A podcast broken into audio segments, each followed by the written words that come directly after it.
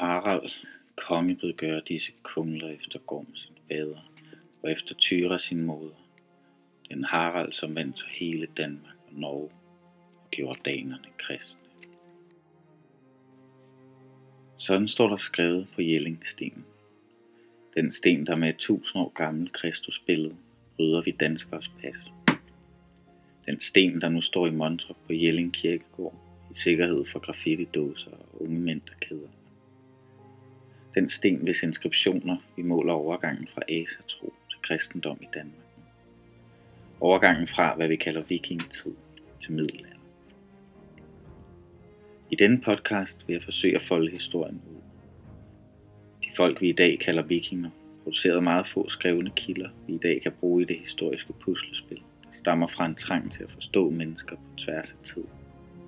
Hvad talte de om? Hvordan var deres verdensbillede?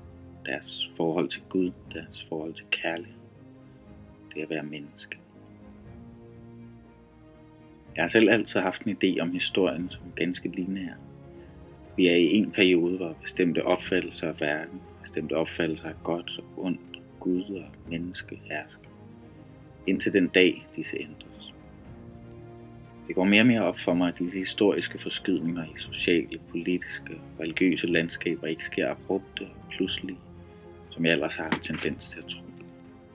Går vi for eksempel helt tilbage til vores fælles forfædres overgang fra at være jæger samlere, der på i vis migrerede og fulgte naturens, ja, gudernes gaver, til at nogen slår sig ned og begynder at dyrke jorden som agerbrugere, bliver vi nødt til at se på dette som en fluktuerende, mere spiralisk udvikling. Man har fundet ud af, at denne overgang tror hundrede mere, end man ellers har troet. Nogle folk slog sig ned, dyrkede jorden, fandt ud af, at det var sgu ikke lige dem, og gik tilbage til at leve videre i jeres samlersamfund i flere generationer, nogle gange århundreder. Med dette i mente skal vi i dag kigge på overgangen fra vikingetid til middelalder, og herunder overgangen fra asatro til kristendom i Danmark. En overgang, der i min verden har været temmelig let opdelt. Fra 793, hvor kirken i Lindisfarne bliver plyndret af vikinger, til 1066, hvor en vikingehær taber et kæmpe slag ved Stamford Bridge nær York. Der var vist ikke meget en kristendom, hvor vikingerne eller nordboerne plyndrede denne kristne Guds hus i Lindisfarne. Men frem i 1066 er troskiftet på god kurs.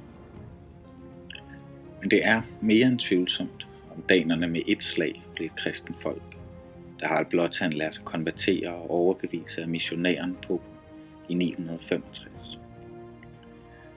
Det skete efter sine gennem hans jernbyrd, hvor han holder skoldende jern uden at tage skade fortæller Vidukin i hvert fald i sin saxokrønik. Der har bestemt været plads til både asatro og kristendom i lange perioder.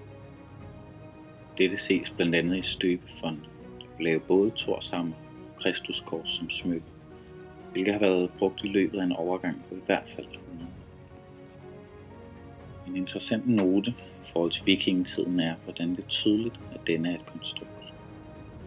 Begrebet vikingetid manifesteres først i 1873, da historikeren Vorsø giver dansk nationalhistorie et begyndelsestidspunkt, dermed en form for validitet. Det er ni år efter, Nation nationen Danmark lider et eftertrykkeligt nederlag til Tyskland i 1864. Og Danmark mister blandt andet Sønderjylland og bliver gjort til miniputstat, både økonomisk, geografisk og også i vores eget selvbillede. Et billede, som vores så funktionalistisk forsøger at genopbygge via trådene til den for os som forestillede nation storslåede vikingetid. Det kan sagtens være, at vikingetidens begyndelse, hvis man overhovedet kan sætte sådan en, skal flyttes. I hvert fald har arkeologen Neil Price gennem nye metoder til datering af skibsfund kunne bevise, at vikingerne allerede var på togt fra slutningen af 600-tallet.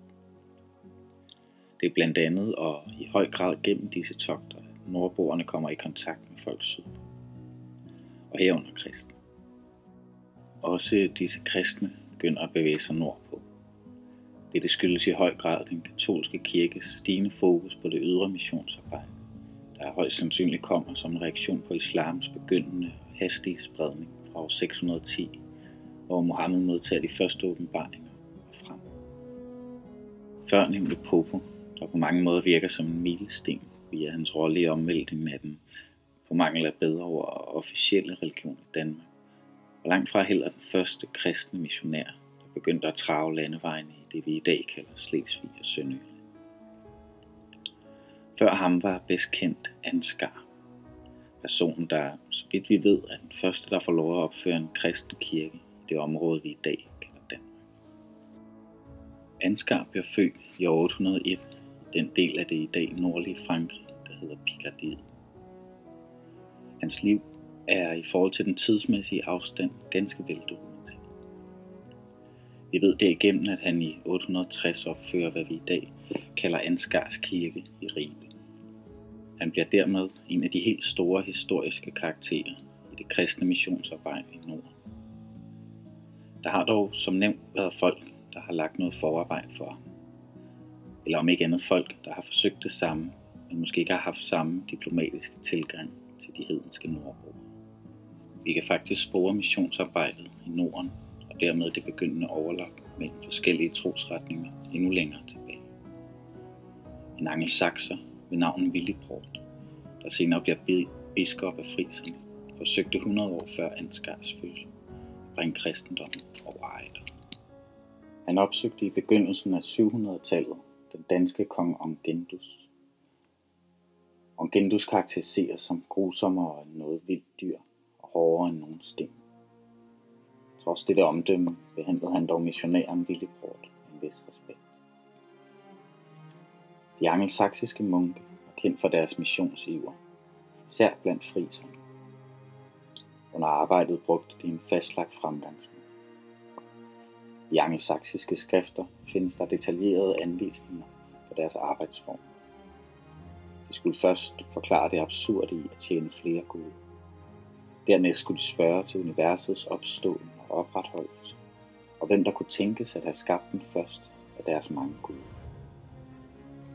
Taktikken var, at den vantro skulle bringes i forlegenhed over sin uviden. Willibrord har sandsynligvis fulgt denne opskrift under sit møde med kong Angendus. Men nogen mission kom der ikke ud af. Willibrord fik dog kongens tilladelse til at tage 30 unge drenge med tilbage for at oplære dem i kristendom.